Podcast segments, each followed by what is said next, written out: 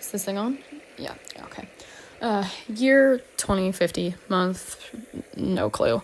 Day 365. Hey, hey, look at that. Someone pull out the balloons and streamers. It's my one year anniversary in this floating hellhole. Uh, let's see. Let's start with a nice little life update. Yeah. Uh, since my last little check in, uh, a few things have happened, though what much can really happen when you're drifting in the middle of the ocean. Uh, exciting event number one. Uh, I got my first full grown strawberry. Um, I may have murdered the first few plants, but I finally got the hang of this whole gardening deal. Uh, bad news is I don't have the plant anymore. Um, bumped into another drifter who traded me a gallon of water for the plant, a handful of rations, and a hand crank radio.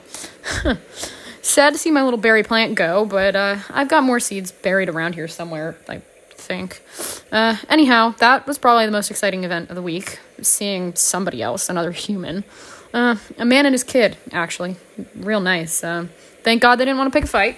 Uh, really not sure that I could uh, handle another one. Definitely don't think the boat could handle another one. But what else? What else is there? Um, I let myself get closer to land today. Uh, looks like I'm still off the coast of California. At least the city looks like Los Angeles. Smog and pollution are still making visibility absolute shit. So could have been some other city for all I know. Uh, might have been smoke too. Definitely looked to be a few fires burning.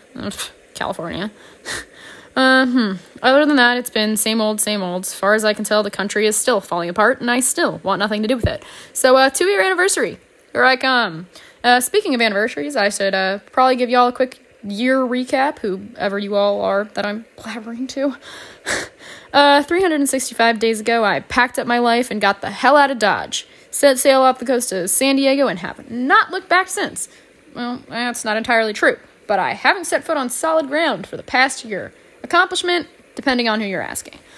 I got out just as things really took a turn for the worse. Uh, disease was already running rampant. We knew that. That wasn't anything new. But uh, people were really starting to turn on each other. Rising water levels had taken out a chunk of the coastline, crops were dying, shitty air quality had everyone's respiratory systems totally screwed up.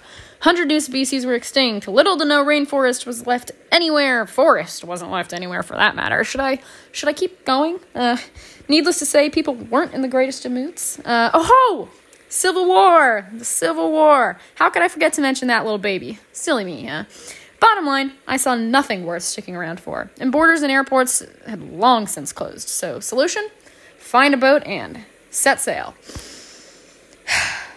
anyway, I've uh, probably bored you enough with this little history lesson, so I'm going to sign off for today. Cheers to another year of drifting, hoping, and uh, talking to myself.